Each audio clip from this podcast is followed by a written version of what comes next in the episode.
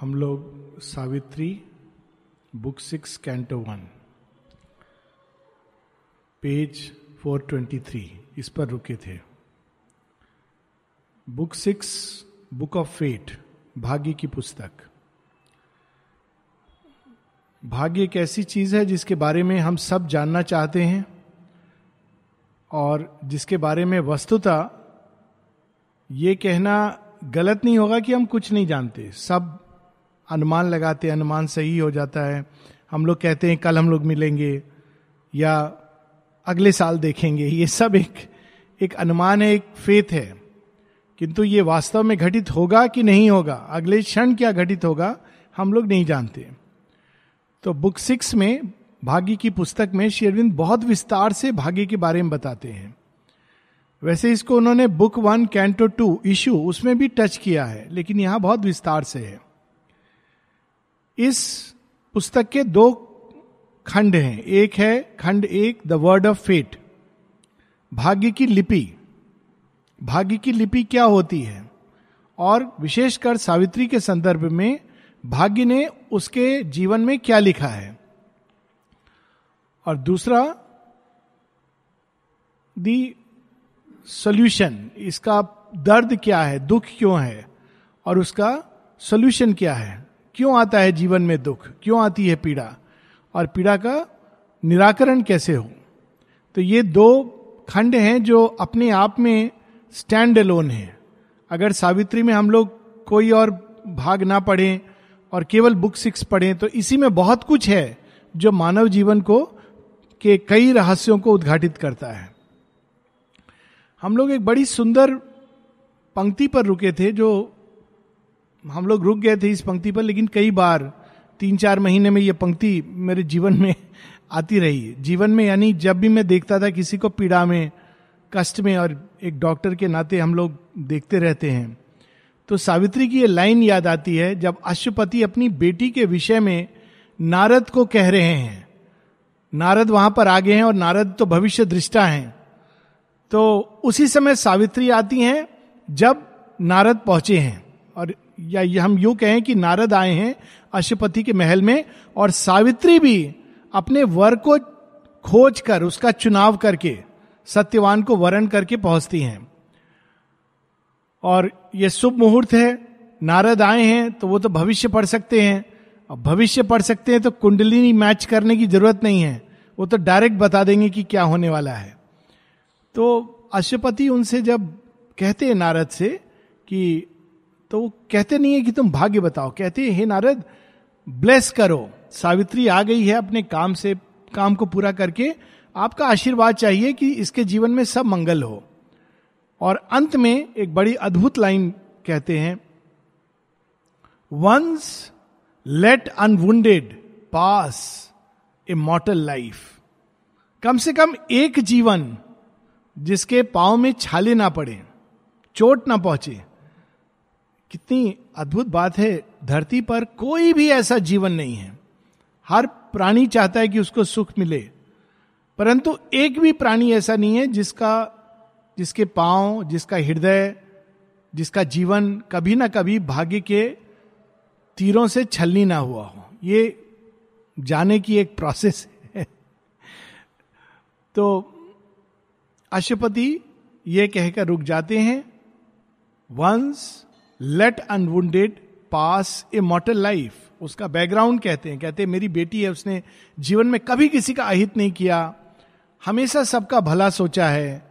ये सर्वगुण संपन्न है। इसने जीवन में कभी दुख नहीं देखा, ना किसी को दुख दिया है।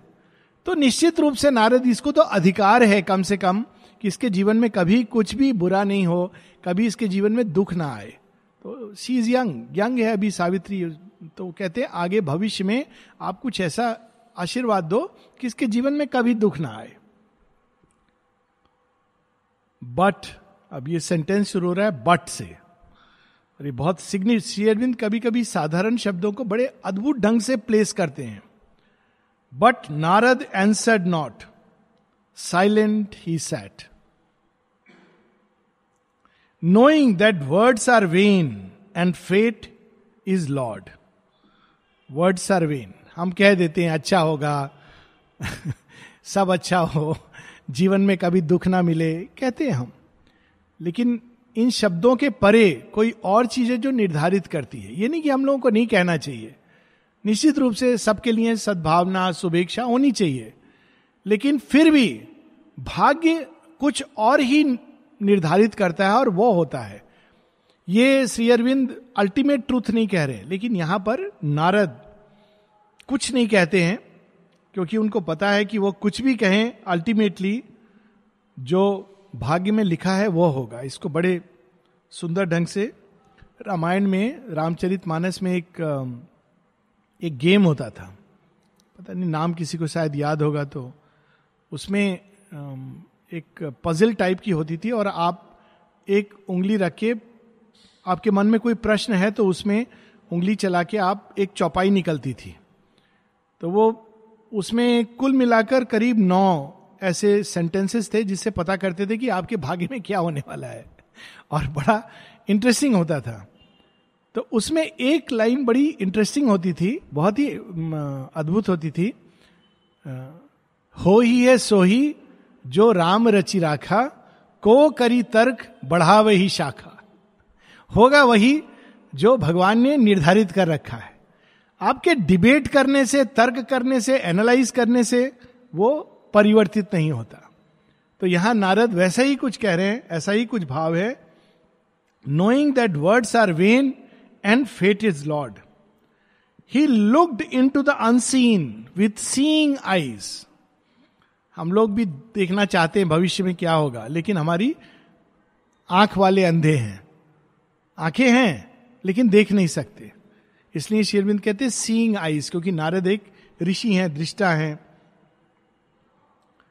Then dealing with the mortal's ignorance like one who knows not questioning he cried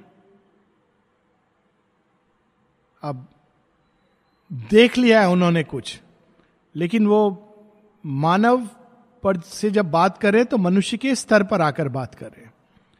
तो इस तरह की कुछ वाणी बोलते मानो उनको मालूम नहीं है कि क्या देखा है। शेयरविंद जब चंपक लाल जी शेयरविंद से मिलने आए तो चंपक लाल जी से शेयरविंद क्वेश्चन कर रहे थे तो वहाँ पर कितने लोग हैं? अच्छा दीक्षित भाई भी हैं, पूनम चंद भी हैं, कैसे चलता है क्या क्या होता है वहाँ पे? तो चंपक लाल जी कुछ प्रश्नों के बाद कहते हैं, आपको सब पता है, आप मुझसे क्यों पूछ रहे why are you asking me you know everything और चंपक लाल जी नोट करते शेयरविंद ने हल्के स्वर में अपने श्वास के नीचे कहा यस आई नो एवरीथिंग मुझे मालूम है। माता जी भी एक खेल खेलती थी। अच्छा कहाँ से आ रहे हो? क्यों? और फिर साधक कहते थे, आप हमसे पूछ क्यों रहे हो? आपको तो पता है। माँ कहती थी हाँ मुझे पता है, मैं देखना चाह रही हूँ, तुम्हें कितना पता है? और तुम कितना सच बोलते हो मुझसे? क्योंकि अब क्या होता है ना माँ जब पूछ रही है तो साधक सोचता है, शायद माँ को नहीं पता है। तो वो झूठ बोल दे। तो वो माँ कहती मैं देखना चाह रही हूँ, तुम्हें कितना पता है और तुम मेरे प्रति कितने पारदर्शी हो? तो यहाँ पर नारद भी कुछ ऐसे dallying with mortal ignorance dallying खेल रहे हैं मनुष्य की अज्ञान के साथ। वो पूछते हैं किससे पूछते हैं? सावित्री से, क्योंकि सावित्री आई हैं। On what high mission went her hastening wheels Ashwapati से। ये ये कहाँ गई थी? इतने शीघ्र। Whence came she with this glory in her heart and paradise made visible in her eyes मैं तो बस इतना देख रहा हूँ कि इसके हृदय में एक अद्भुत आनंद है और इसकी आँखों में लगता है कि स्वर्ग देख करके आ रही है। Paradise in her eyes what sudden god has met what face supreme लगता है तुमने किसी देवता को, भगवान को देख लिया है। ऐसा कुछ प्रतीत हो रहा है? कहाँ से आ रही है ये Savitri? To whom the king राजन उत्तर देते हैं। To whom the king the red Ashoka watched her going forth which now sees her return कितने सुंदर ढंग से कहते हैं शेयरबिंद ये नहीं कहते हैं कि हाँ वो वहाँ गई थी और ऐसे से करके आई है, मुझे नहीं मालूम कि क्या चुनाव किया है। The red Ashoka saw her pass and sees her return यानी पूरा एक सीज़न चेंज हुआ है। रेड अशोक जब अशोक इस अवस्था में वो गई थी और वापस इन्होंने देखा है, क्योंकि वो लास्ट पेड़ हैं विटनेस हैं सावित्री के जाने के। और सबसे पहले जब सावित्री रिटर्न करती हैं तो अशोक के जो बहुत सारे वृक्ष हैं, उनके बीच से आ रही हैं। Arisen into an air of flaming dawn like a bright bird tired of her lonely branch to find her own lord since to her on earth he came not yet this sweetness wandered forth, cleaving her way with the beat of her rapid wings. कहते हैं ये अकेली अकेली tired lonely branch एक ही शाखा में बैठी बैठी ये ढूँढने गई थी कि कौन है इसका साथी जिसके साथ ये मुक्त गगन में विचरण कर सके।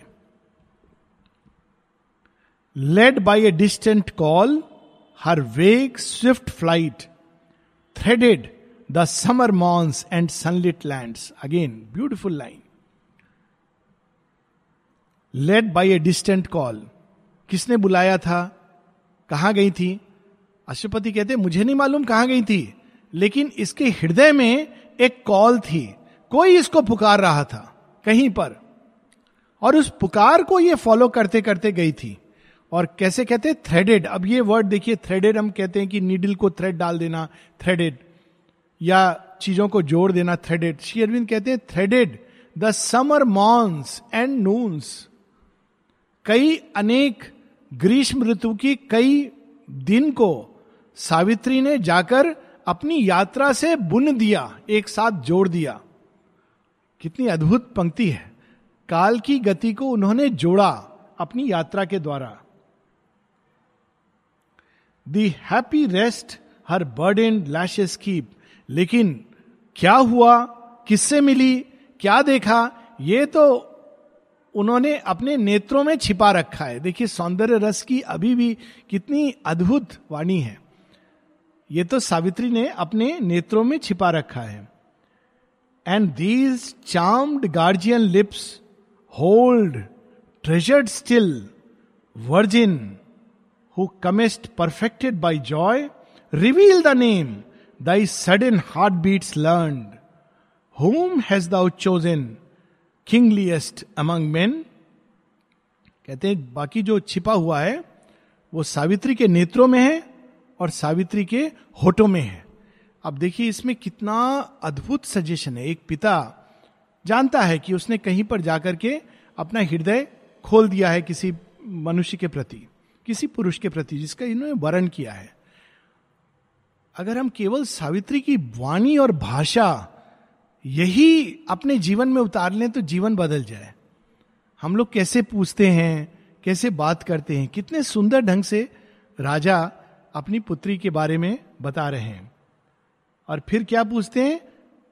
Reveal the name thy sudden heart beats learn virgin who comest perfected by joy हे पुत्री,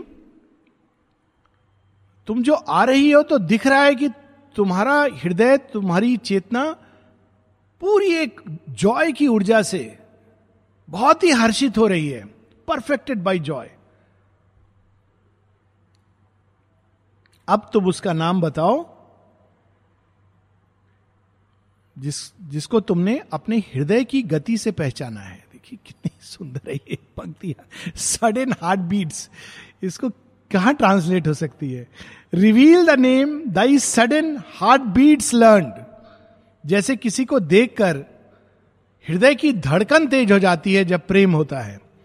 तो अश्वपति कितने सुंदर ढंग से कह रहे हैं। कहते हार्ट बीट तो हर समय चलती रहती है, लेकिन जब प्रेमी को मिलने से हार्ट बीट तेज हो जाती है तो कहते तुम्हारे हृदय ने किसको पहचाना है? लर्न किसके बारे में जाना है? Reveal the name whom has thou chosen kingliest among man किसको तुमने चुना है? जो राजाओं, जो मनुष्यों में नृप समान है। अब देखिए, इसके पीछे एक हिडन सजेशन है। हालाँकि स्वयंवर के लिए उन्होंने भेज दिया सावित्री को, लेकिन ये माना गया है कि वो जाकर किसी राजा को ही चुनेगी, किसी राजकुमार को चुनेगी। पुराने समय विवाह केवल व्यक्तिगत नहीं होते थे, राजाओं के घर में उनके पीछे एक राजनैतिक कारण भी होता था। हम लोग देखेंगे कि रुक्मणी का विवाह उनके पिता और भाई शिशुपाल से कराना चाहते थे, क्योंकि वो चाहते थे कि यह अगर गठबंधन हो जाएगा तो केवल दो लोगों का विवाह नहीं होगा, दो प्रकार के राज्य एक हो जाएँगे, जो पावरफुल हैं, शक्तिशाली हैं। उसी प्रकार से हम देखते हैं कि भीष्म का विवाह, अर्जुन का विवाह, कई विवाह, ये एक राजनीतिक गठबंधन होता था। अब सावित्री का आंसर इसीलिए बहुत अद्भुत है। And Savitri answered with her still calm voice as one who speaks beneath the eyes of fate ये हमेशा हम लोगों को याद रखना चाहिए। हम लोग, ये दो लाइन कितनी सार गर्भित है। हम लोग कई बार कहते हैं, लोग पूछते हैं, कैसे हो? अरे, बहुत अच्छे हैं। भाग्य सुन रहा है। वो प्रतीक्षा में है। तो हमें हमेशा कहना चाहिए, कृपा है। By the grace. कैसे हो? कृपा है। एक बार ऐसा उत्तर दिया तो किसी ने कहा हाँ हाँ वो तो है, सब पर है, लेकिन कैसे हो? मैंने कहा, इससे आगे क्या चाहिए? इससे आगे क्या चाहिए? भाग्य सुनता है, under the eyes of fate, इसीलिए सावित्री उत्तेजित होकर नहीं कह रही हैं, क्योंकि जब हम उत्तेजना में कोई चीज़ कहते हैं, अरे, मालूम है, ऐसा हो गया तो बहुत सारी शक्तियाँ हम आकर्षित करते हैं। तो सावित्री स्टिल काम वॉइस उनके जीवन में बहुत कुछ अद्भुत घटा है, लेकिन कैसे कह रही हैं, अपना आपा खोए बिना as one who speaks under the eyes of fate और क्या कहती है फादर एंड किंग अब यहाँ पर ये किंग वर्ड सिग्निफिकेंट है, क्योंकि उस समय राजनैतिक गठबंधन भी होते थे। तो कह रही हैं father and king I have carried out thy will one whom I sought I found in distant land I have obeyed my heart I have heard its call देखिए I have carried out your will I have obeyed my heart दोनों के बीच विरोधाभास नहीं है। राजा ने कहा था और पिता ने कहा था, जाओ एक अपने लिए सुयोग्य वर ढूंढो। वो ऐसा वर नहीं ढूंढ रही है कि मेरे पिता को पसंद आएगा। वो वैसा वर ढूंढ रही हैं जो उनके हृदय को पसंद आएगा। वहाँ पर उनका अपना अधिकार है। और फिर सावित्री की पर्सनालिटी दो पंक्तियों में आती है।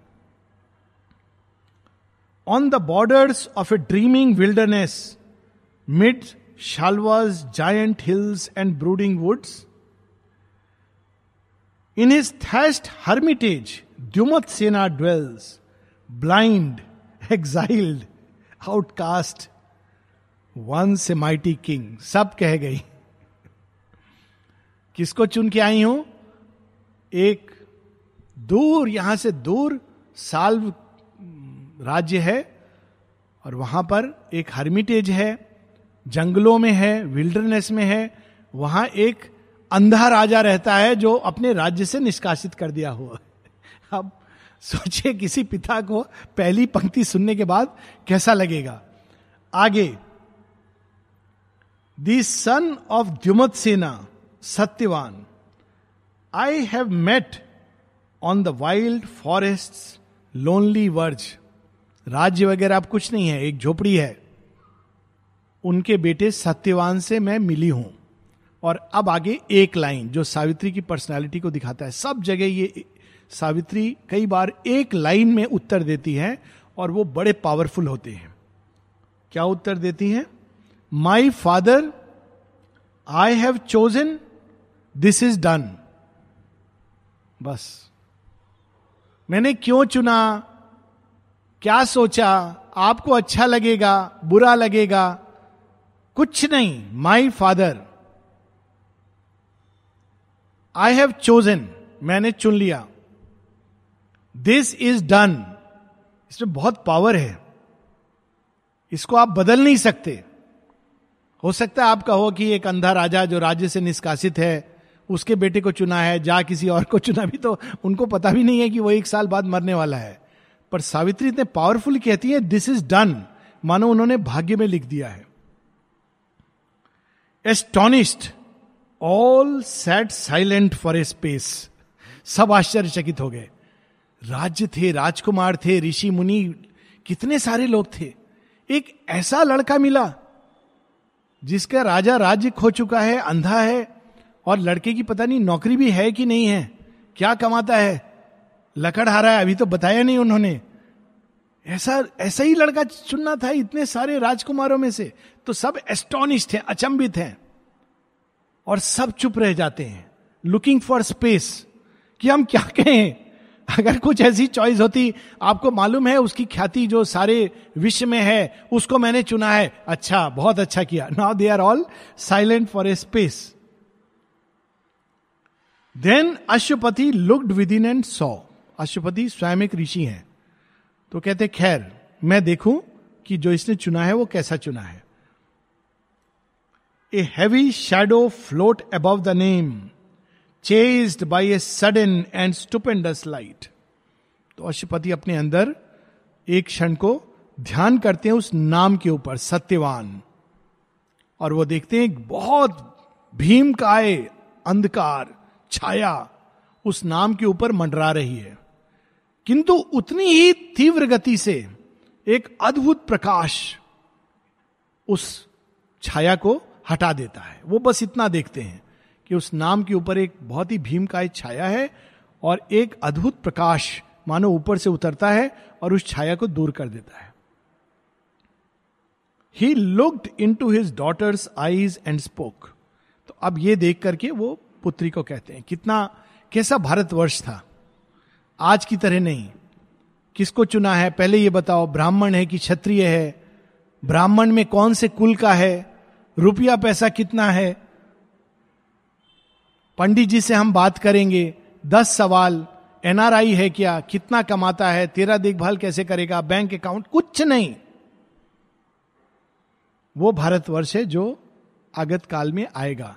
कम से कम बच्चे तो हो गए हैं ऐसे, जो ऐसा कहने लगे हैं। I have chosen this is done तो वो लोग बदलेंगे। अब लोगों को क्या करेंगे? ऋषि मुनि बनना पड़ेगा पिताओं को क्योंकि और कोई चॉइस नहीं है। तो अंदर देख करके जब ये देखते हैं तो क्या कहते हैं? बहुत सुंदर ये सात आठ लाइन है, जो एक जिस्ट में बहुत ही संक्षिप्त एक पैसेज है, जिसमें शेयरविंद भाग्य के गुड़ रहस्य को अशुपति के द्वारा हम लोग, लोगों को रिवील करते हैं। Well hast thou done and I approve thy choice देखिए, ऐसा है, राजा, ऋषि, कुछ आगे नहीं। ठीक किया तुमने। Well has thou done and I approve thy choice एक ही पंक्ति में, आगे। If this is all then all is surely well यदि यही है कि उसके नाम पर छाया है, छाया, दुख, कष्ट तो आते ही है जीवन में। आवश्यक यह है कि वो प्रकाश द्वारा समाप्त हो जाती है। तो वो कहते हैं if this is all then all is surely well if there is more then all can still be well ये हम लोगों को याद रखना चाहिए। इतना ही है ठीक हो जाएगा। और और होगा तो वो भी ठीक हो जाएगा। शेयरबिंद एक एक, एक जगह ह्यूमरसली बताते हैं एक एक डिसाइपल था उनका सभी एक से एक से बढ़कर एक थे। तो एक था चाँद जिसके बारे में शेयरबिंद कहते हैं दैट ब्लंडरिंग फेलो वो सब समय एक ना एक भूल करता रहेगा, कभी कोर्ट में फंस जाएगा, कभी कुछ होता रहेगा, लेकिन वो मार शेरविंद में श्रद्धा रखता था। एक दिन में बीस बीस telegram. Lord, help me. Police मेरे पीछे पड़ गई है। केस केस हो गया है। हेल्प मी हेल्प मी, आशीष आशीष। तो शेरविंद कहते वंस अगेन फिर से कुछ ब्लंडर करके बैठा है।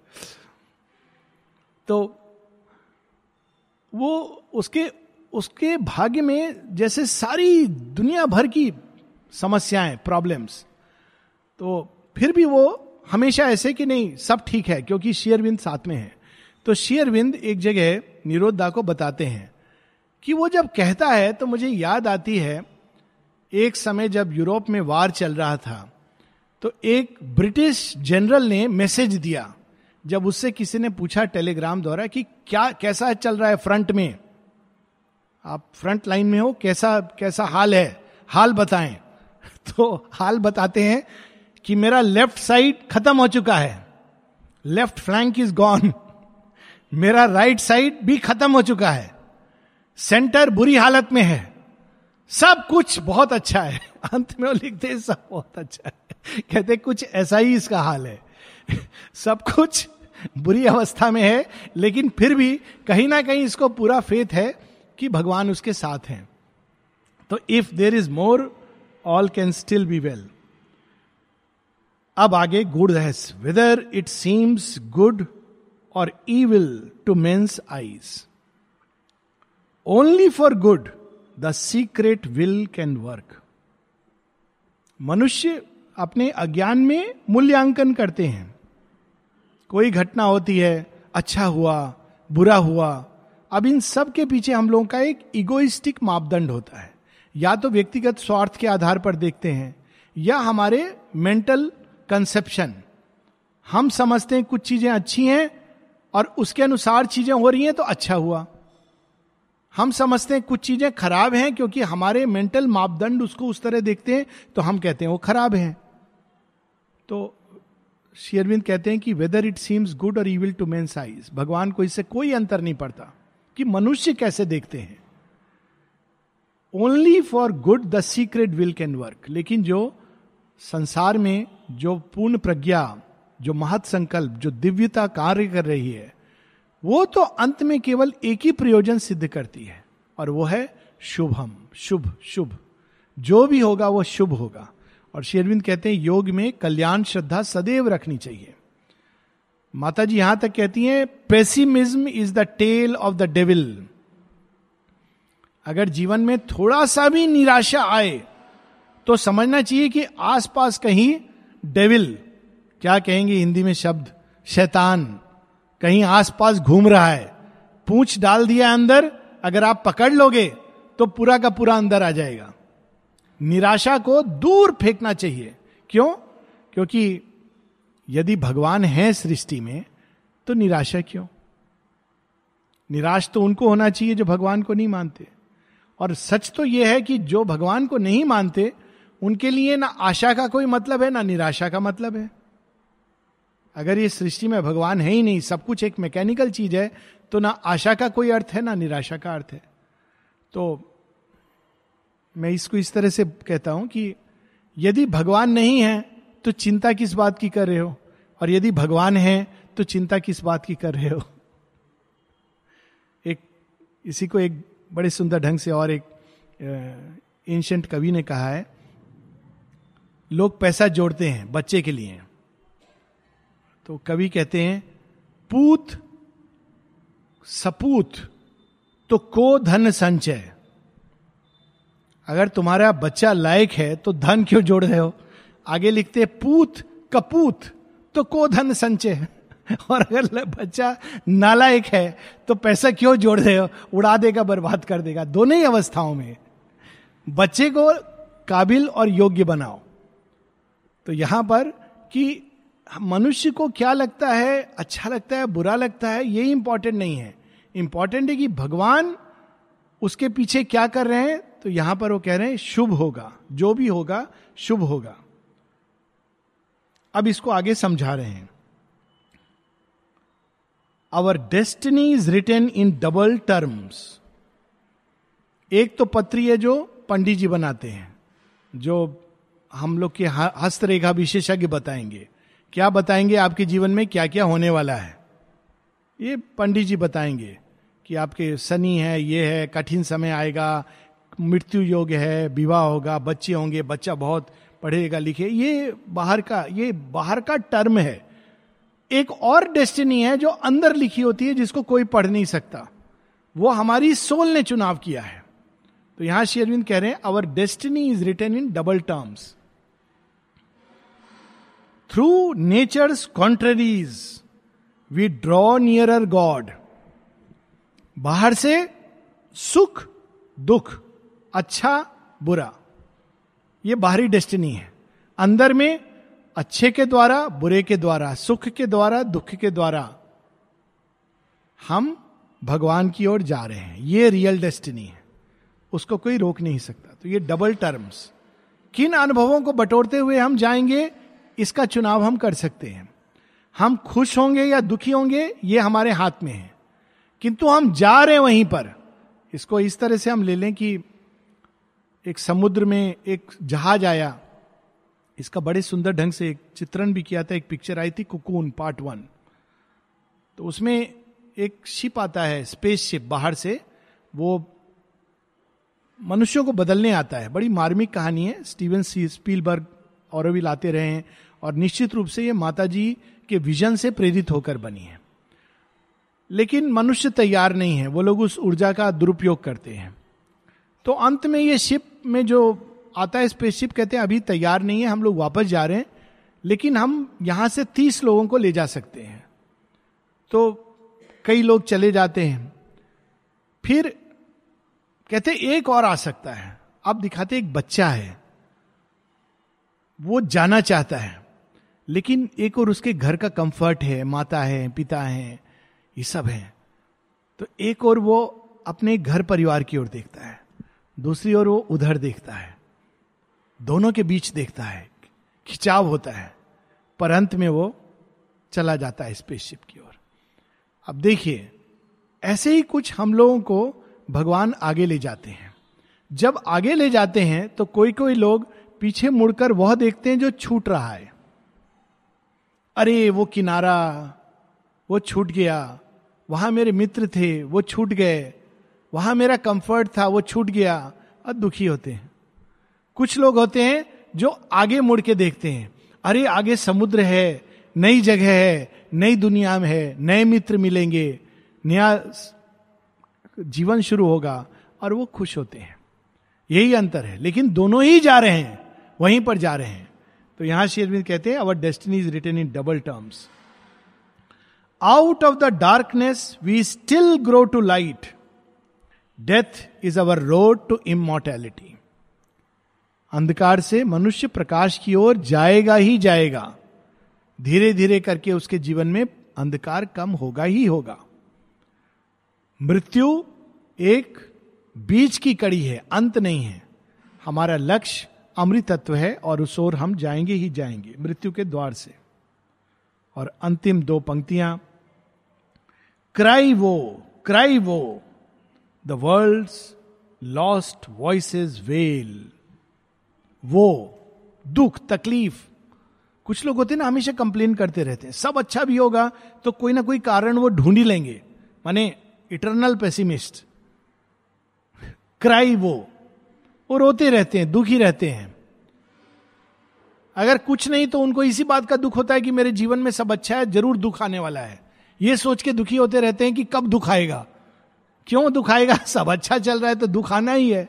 तो क्राई वो क्राई वो। यही संसार में मनुष्य करता रहता है। Complain complain complain. और माँ कहती, कभी कंप्लेन मत करो। When you grumble all sorts of forces enter अच्छा होने वाला भी होगा तो वो फोर्सेज आएँगी अच्छा अच्छा तुम चाहते हो कि बुरा हो, हम बुरा घटित कर देते हैं। तो cry woe cry woe the world lost voices wail yet conquers the eternal good at last हम लोगों ने ये पढ़ रखा है सत्य में जयते नानृतम। श्री अरविंद एक और अद्भुत सत्य जोड़ देते हैं, शुभमेव जयते ना अशुभम। जीवन में अल्टीमेटली इटर्नल गुड जो शाश्वत शुभ है इटर्नल गुड टेम्पररी गुड तो हम लोग का ईगो सोचता है कि ये ऐसा हो जाएगा तो बेटर होगा, ये परिस्थितियाँ होंगी तो अच्छा होगा। वो परिस्थितियाँ होंगी तो ज़्यादा अच्छा होगा। ये तो हम लोग का गुड की एक पहचान है। लेकिन एक शाश्वत शुभ है और वही घटित होता है जो हमको शाश्वत शुभ की ओर ले जाता है और वही विजित होता है। जब माँ से किसी ने पूछा था कि हम लोग सुनते आए हैं कि हमेशा सत्य की विजय होती है। इन संसार में तो हम देखते नहीं ऐसा। तो माँ कहती है आँखें कहाँ हैं जो देख पाओगे? फिर कहती हैं, हर किसी को लगता है कि वही सत्य में है। सबसे पहली प्रॉब्लम तो ये होती है। हर मनुष्य सोचता है कि वही, वो जो कर रहा है वही सत्य सत्य है। तो नेचुरली उसको दुख होता है इस बात पर कि ट्रुथ तो जीता नहीं, क्योंकि मेरा सत्य जीता नहीं। दूसरा माँ कहती है, हर किसी को अपने बारे में एक बड़ी ग्रेट ओपिनियन होती है। कि मैं तो बहुत अच्छा हूँ, गुड हूँ। खराब तो बाकी सारे लोग हैं। पड़ोसी हैं, घर में दूसरे लोग हैं, बाकी सारे लोग हैं, वही खराब हैं। मैं तो अच्छा हूँ इकलौता। तो माँ कहती है तो अज्ञान की दृष्टि है।